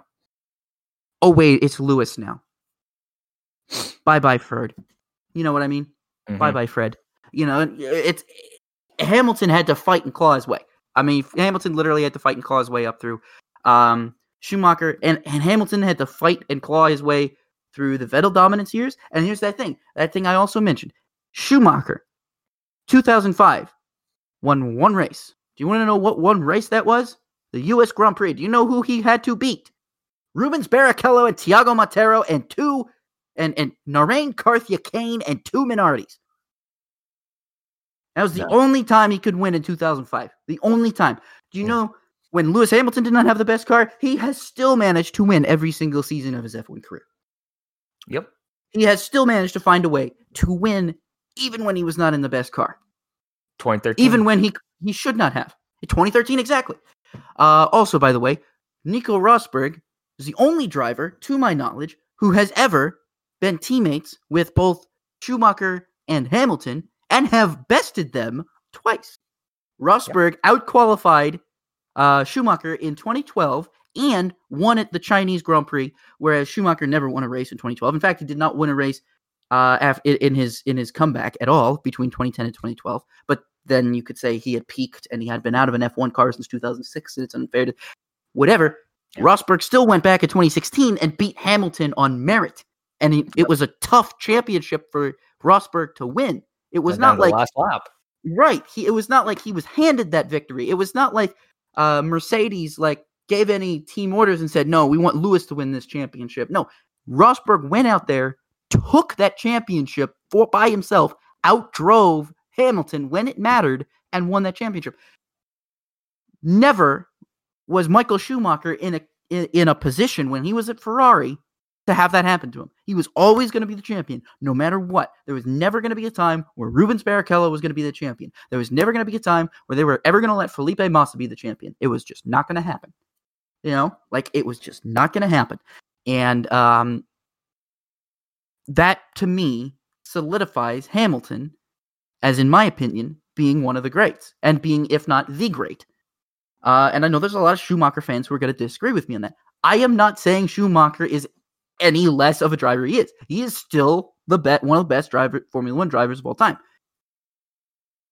But Lewis Hamilton was just better. It's just better. And and and I I, I think I could prove it. And and the thing about it too is that it's not like these guys raced in different eras.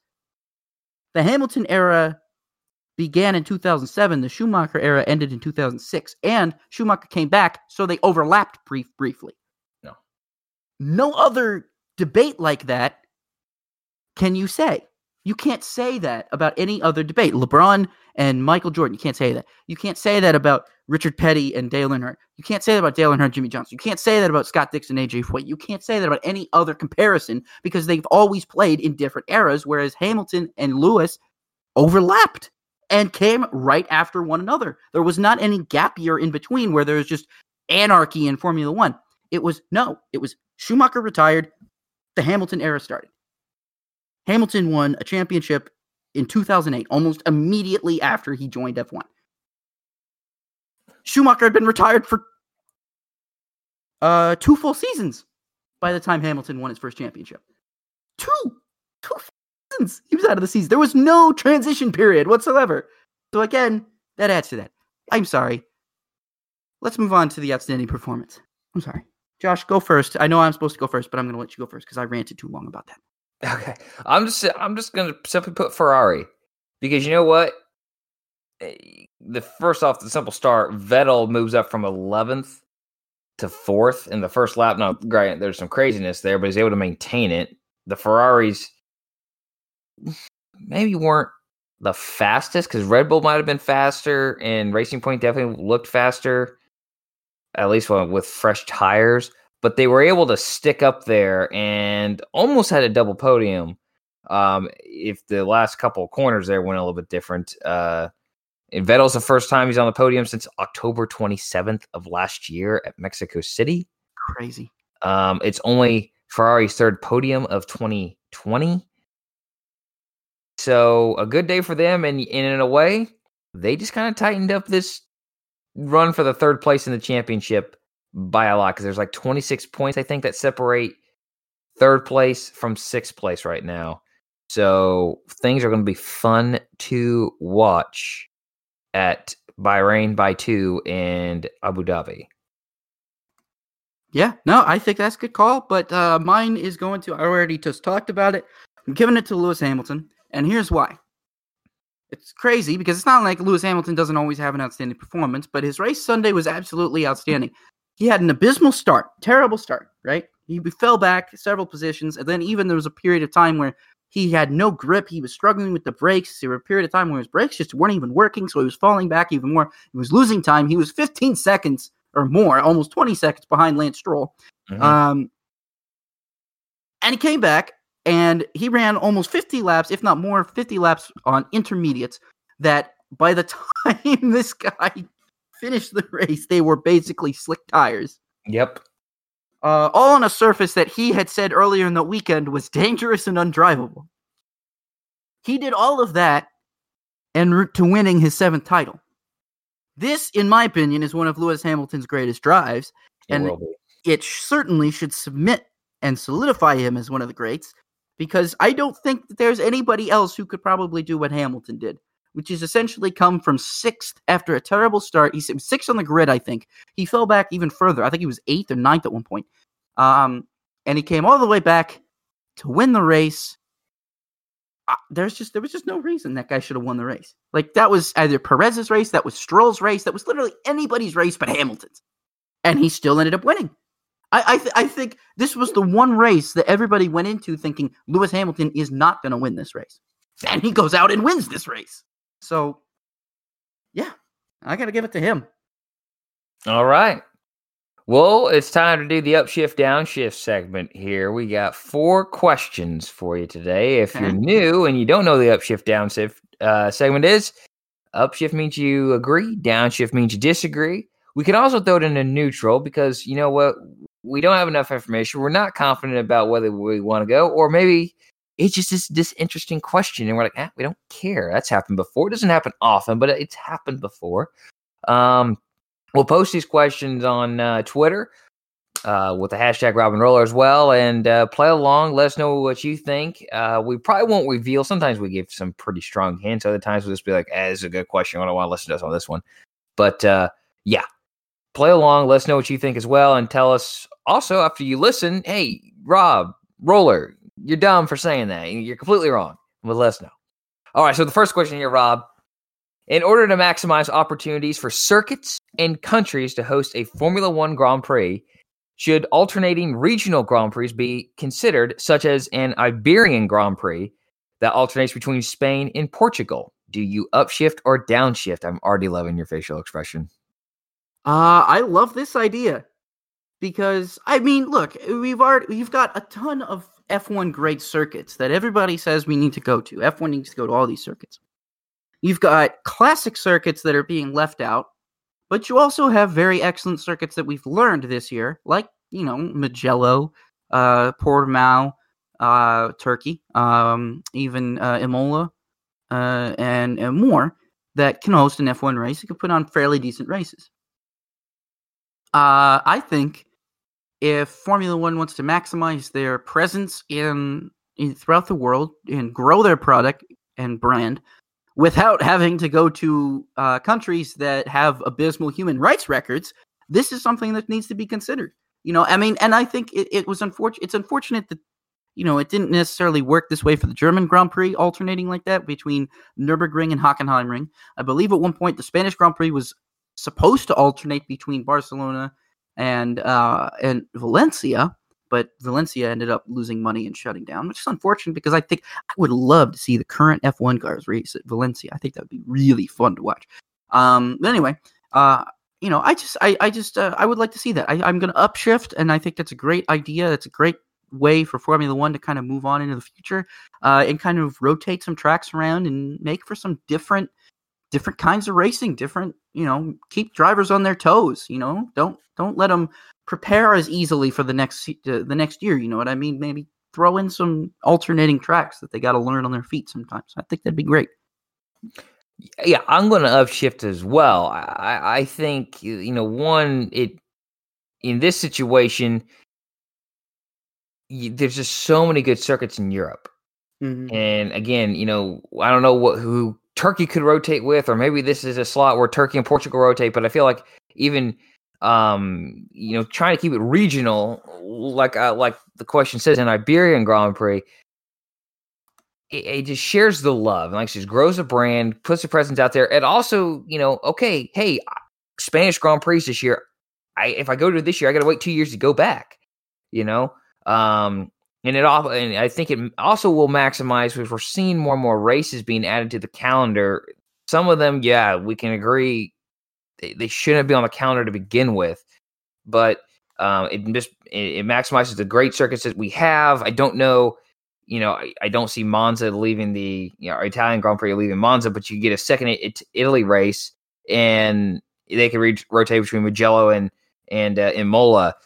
Maybe the United States Grand Prix rotates between Circuit of the Americas and in, in Indy, or or that second United States race rotates between Indy and Miami, or India, or wherever it, it might be. Who knows? Um, maybe we only go to Brazil once every two years, and we go to Argentina uh, the other year. I, again, I don't know. Just trying to, again, grow the brand, maximize these circuits, maximize countries' opportunities to have this cash influx Uh, of money that an uh, F one Grand Prix brings in, as long as they're not like doing going the Olympic route, spending all this money and, you know, going bankrupt. I'd hate for that to happen. But uh, yeah, I think it's a great idea. I think it should should already be happening myself. Uh, next one here, we I alluded to this earlier. Corey LaJoie and John Hunter Nemechek are the front runners to be Spire Motorsports' two full-time drivers in twenty twenty-one. Do you upshift or downshift that this is the case?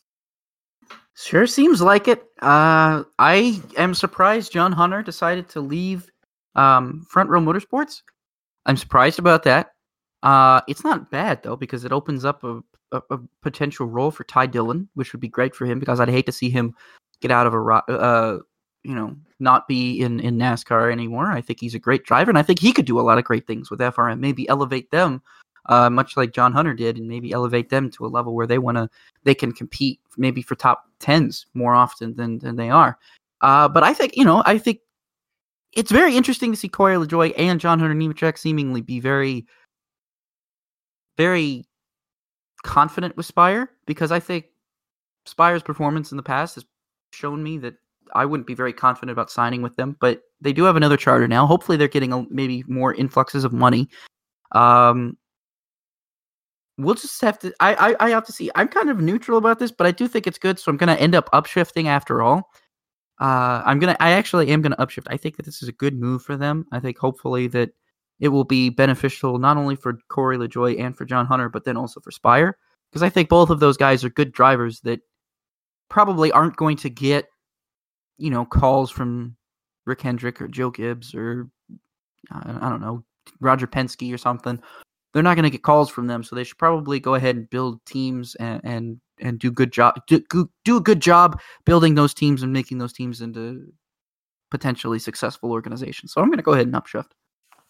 Yeah, I upshift that they are they are the front runners, and I upshift their decisions to be the front runners. And if John Hunter Nemechek is leaving Spire to or leaving Front Row to go to Spire, I, I, And we, I've seen things on Twitter that that say, you know, Spire looks to be, you know, aligning with Hendrick, and I think that's a good move. They both bring, I think, a little bit of funding with them as well. It's not funding that's going to be ten races on a Hendrick Motorsports car, but it's going to be it's it's funding that they did that Spire doesn't have before. I think Spire is has made this transition. I think it was originally going to be a three year plan, but it seems that they're expediting that to be okay. It's time to for us to put a little bit more into this, um, take our, our performance, our efforts to the next level, or however they, you know, we should word it. Depending on who you ask, is how that's also going to be worded, because I'm sure there's people out there who have negative opinions on how they've done, how they've gone about it. But uh, I think Spire Motorsports is certainly going to be a different looking team, and it's only going to be that much better if you have two cars that have one driver each instead of one car that's got multiple drivers across it, having a consistent face in there, consistent performances. I, I think LaJoy and Hunter Nemechek were consistent this year. Yes, Nemechek was a was a was a rookie, and, and he made some rookie mistakes, but I think overall, I, I think there's some good things we could point out. And plus, he's a Chevy guy for a long time, and I'm sure Chevy maybe was disappointed that he went to a Ford this year and now getting him back. I don't know. That's a lot of speculation on my part, but again, I upshift. All right, so this one, next one here, we talked about the Turkish Grand Prix a little bit. The Turkish Grand Prix deserves a second look for a possible twenty-one, uh, twenty twenty-one because he had you had that to uh, be determined race, or twenty twenty-two calendar date in Formula One. Do you upshift or downshift? Okay, I said they should go to Portimao. I was wrong. They should go to Turkey. They should be going to Turkey. I know I said it was maybe hypocritical that I said they shouldn't be going to countries with bad human rights issues. Okay, look. I want to see Turkey. I want to see Turn eight flat out. I didn't get to see Turn eight flat out. I have hopes that maybe next year we'll get to see Turn eight flat out. I just want to see Turn eight flat out. So if that makes me a hypocrite, fine. Whatever. I'm going to upshift. I upshift too. I, I, I, yeah, I had to agree. Why does, why does one of the best, why does maybe the best Herman Tilke track have to be in Turkey? It is the best Herman Tilke yeah. track. It yeah, is wow. hands down the best Herman Tilke track. I think that is a universal uh, belief by everybody. Well, okay, I like Turkey, but, you know, I also have a soft spot in my heart for India. So I'm going to say that too. That's fair. That's a fair statement. That's a soft, yeah. soft part. That's my second favorite Tilke track because it, it kind of has its own version of Turn eight. It's not really Turn eight. You actually have to, you can go flat out through it, but it has multiple apexes through the turn, and it's really fun. But yeah, anyway, I think I because I'm going to go out on a limb here, and it's it, it it's kind of got to be a big one. But I wouldn't be surprised if twenty twenty-two has twenty-four races. They've already set a cap at twenty-five, and if they have twenty, they add a twenty-fourth race in twenty twenty-two. Um. Turkey certainly deserves to be considered. I'm hoping deep down that uh, Portugal or I mean, our Germany gets the to be determined date slot next season, but Turkey definitely deserves a second look uh, in twenty-two. So this last one here, uh, Frontstretch dot com's Michael Massey suggested that an incentive should be in place for non-championship Ford drivers during NASCAR's championship weekend for them to race and attempt to win the final race and, you know, race the championship Ford drivers, you know, go for the win. And uh, he suggested such as a big cash bonus. Do you upshift or downshift, Rob? This is a very interesting premise. I'm interested about it because personally, I feel like it always seems the the top four, the championship four, are always racing with each other in the final race, and you almost hear there's never any there's never any talk of spoilers, right? There's like nobody ever talks about spoilers, especially um, after halfway. And we haven't seen ever any spoilers. Why? Why can't we get some spoilers? Why can't we have some crazy, crazy stuff happening? You know, be, by a driver who's like, no, I'm not going to take a backseat to these guys. I'm going to try and win this race for myself, like Kyle Larson used to do when the race was at Homestead. And before, you know, a bunch of green-white checkers happened and he got taken, basically taken out of contention. um, you know what I mean? But, uh, yeah, I, I look at that and I think, you know, that's interesting. If, if it's kind of like a bounty system, like you put a bounty on...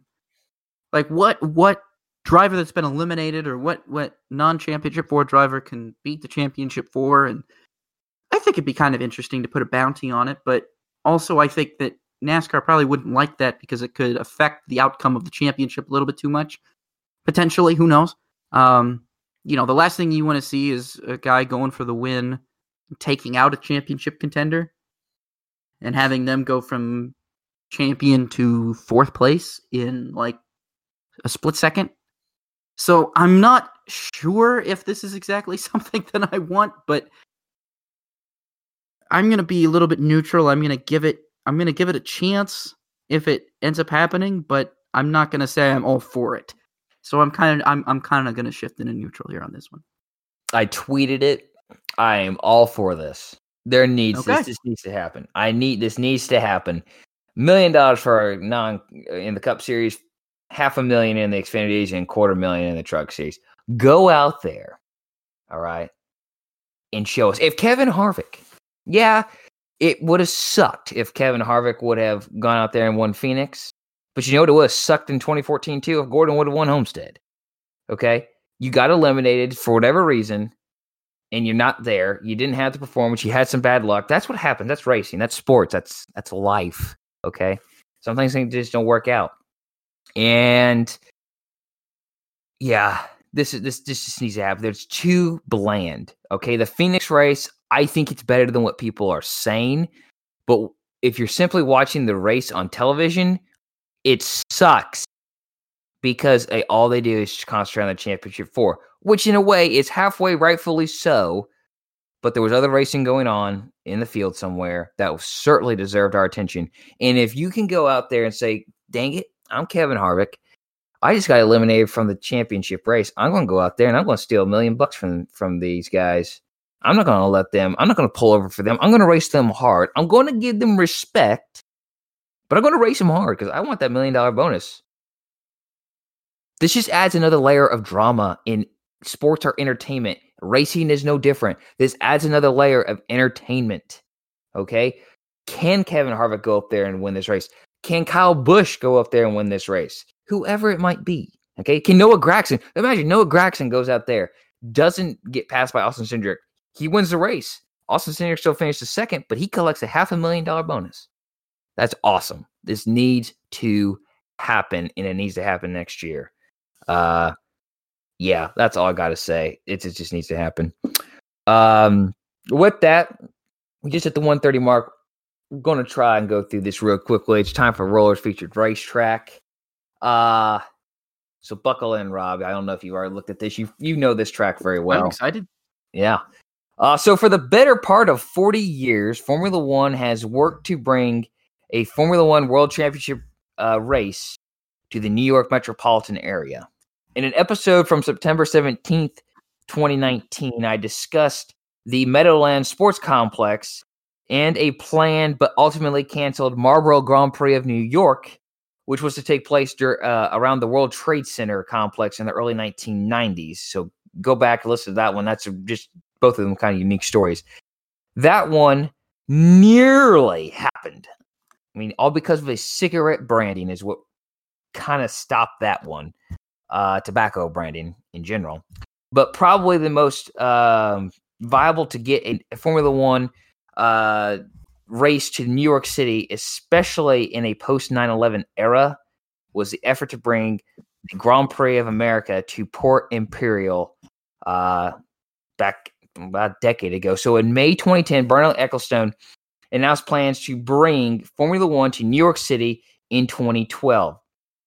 And said that the race would take place across the Hudson River in New Jersey. Originally, plans were to uh, host the Grand Prix at Jersey City's Liberty State Park on reclaimed land, which once boasted rail facilities, including the renovated and preserved Central uh, Railroad of New Jersey Terminal. Those plans were ultimately scrubbed just a few months later. Then in August twenty eleven, the Wall Street Journal reported that the race would be taking place in Weehawken in West New York, New Jersey.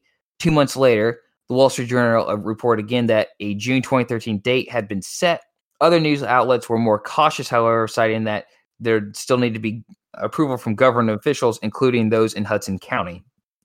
Later that month, a revised proposal was put forward, tra- tracing a street circuit that ran through Port Imperial, climbing the Hudson Palisades to the Boulevard East before descending the Palisades to rejoin Port Imperial Boulevard.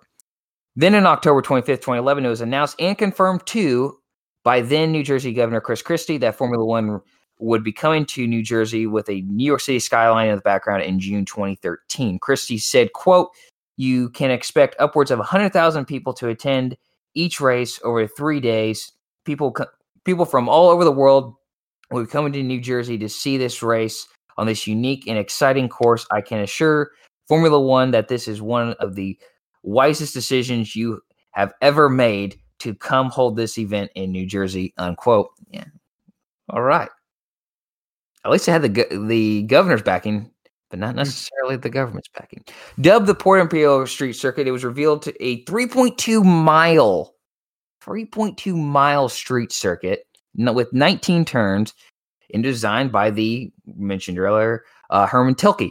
It was also uh, immediately compared to Monaco because it's waterfront, gorgeous skyline, you know, and, and kind of had the climbs, uh, you know, and elevation changes of that Monaco. Uh, Humpy Wheeler even served as a consultant for the event. Yes, the same Humpy Wheeler from Charlotte Motor Speedway and NASCAR. He said, uh, quote, "I have no doubt this will be one of the great marquee racing events in history," unquote. Uh, the race reportedly received a ten-year contract and would be paired with the Canadian Grand Prix in Montreal to reduce logistical costs for teams. Uh, so we're on back-to-back weekends. You're here in North America. Let's run two races. Um, things were looking good for the next several months before uh, uh, early uh, Ecclestone confirmed in in July twenty twelve that the Port Imperial race was submitted to the uh, F I A and included in the twenty thirteen provisional calendar with a date of June thirteenth, twenty thirteen. Um, but the Grand, but the race was uh, named Grand Prix of New Jersey, parentheses, New York. I thought that was just very weird. That was repeated. I'm like, that's just weird. Why? Why, just, why not Grand Prix of America, folks? Uh, just days later, after the provisional calendar was released, however, Ecclestone announced that the race's contract had been annulled. He said that the organizers of the event hadn't complied with terms of the contract. Then in October twenty twelve, the mayor of Waukegan, uh, Wa- yeah, Wa- Waukegan, Uh, announced the race hadn't had been delayed until twenty fourteen. Ecclestone only stated uh, that the organizers didn't have all the money, uh, all the necessary arrangements, excuse me, in place to host the Grand Prix. Uh, it was the beginning. Uh, it was becoming clear the leaders of the race were having trouble finding ways to fund the race.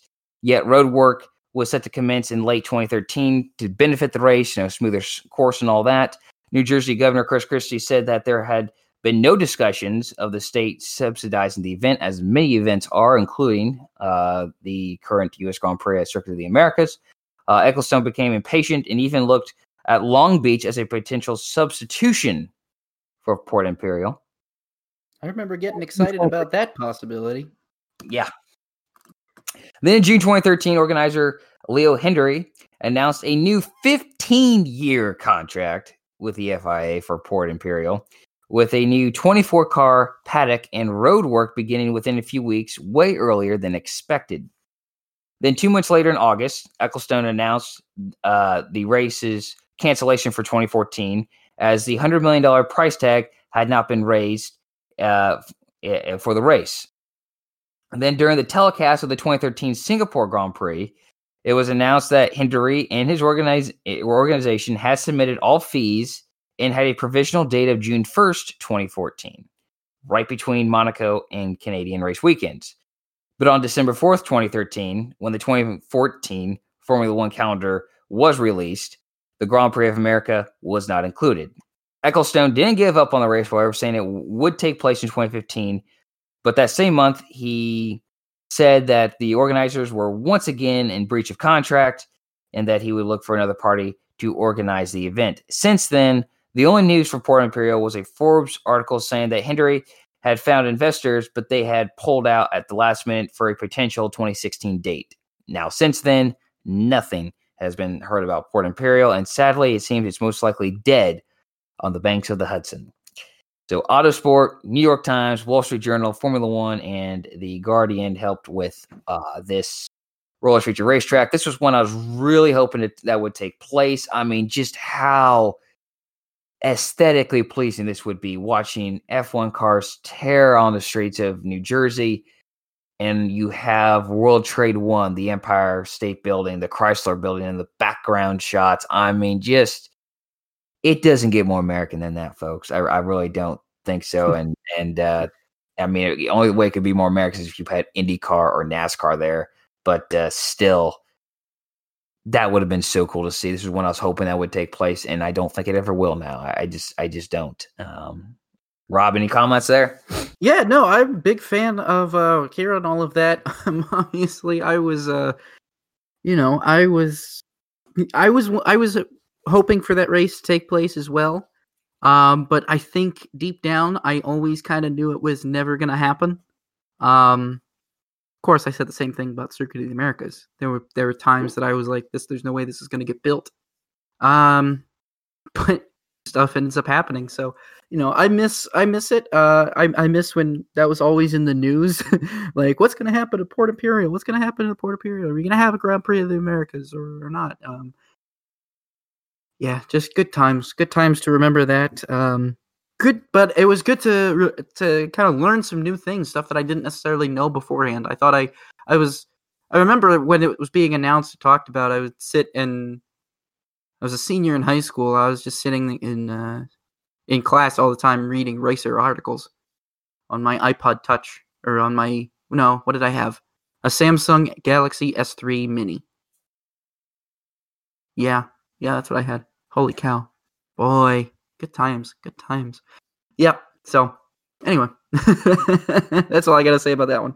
All right. Well, yeah, definitely one I wish would happen. It would have happened because that just would have been so cool. All right. So, that's been the show, folks. So, what's in the windshield? In two weeks, Formula One begins a three-week Middle Eastern swing to conclude its revised twenty twenty season and calendar. And the championship will officially be Hamilton's, uh, even though, yes, he's clinched it, but it will officially be his. Um, the Constructors and Drivers' Championships are both locked up, but the race for third place is very good, as we've mentioned uh, earlier in the show. That's going to be the thing to watch. And uh, the midfield racing is always great in Formula One.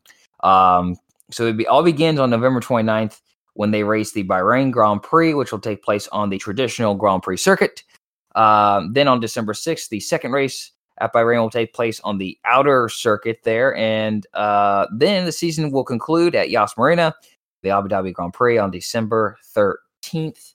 Um, and just looking forward there, we will have a show that week on the fifteenth. But we're also going to have a New Year's special, uh, which will be, we will record around the December twenty-ninth or thirtieth time frame for a release on the thirtieth or thirty-first. Um, so just heads up on that one. That one's going to be a very special show. We're going to have some special segments on there that I shared with Rob, and Rob is pretty excited about these, that the segments that we have here, and I can't wait to hear what he writes and has to say about them, and I'm excited for it as well. So that's a little bit of what's in the windshield for the show. So, uh, and obviously we got a long time before Daytona and IndyCar, and then the twenty twenty-one F one season begins, but, but okay, we'll, we'll all survive. We'll have Formula E during the winter, hopefully. Um, with that being said, thanks for, for, um, for listening. Again, if you're returning, hope you enjoyed it again. Share it with your friends, uh, you know, especially if they love racing or if they just want to get into racing.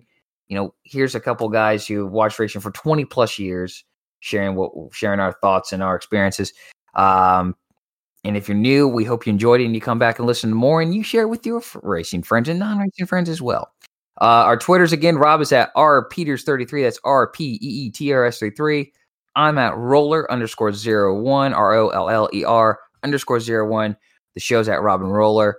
Uh, Justice of Sound's there. Use the hashtag Robin Roller as well when you play along with uh, our, our feature paint schemes and guessing the, the racetrack of the week, and then uh, also our upshift downshift questions. And a reminder, folks, do your best. Wear your mask. Um, it's it's it stinks. We know it, but uh, you know we want it, we want life to get to be as normal as possible. We were doing good, and then now it just seems like we're taking a couple steps backwards.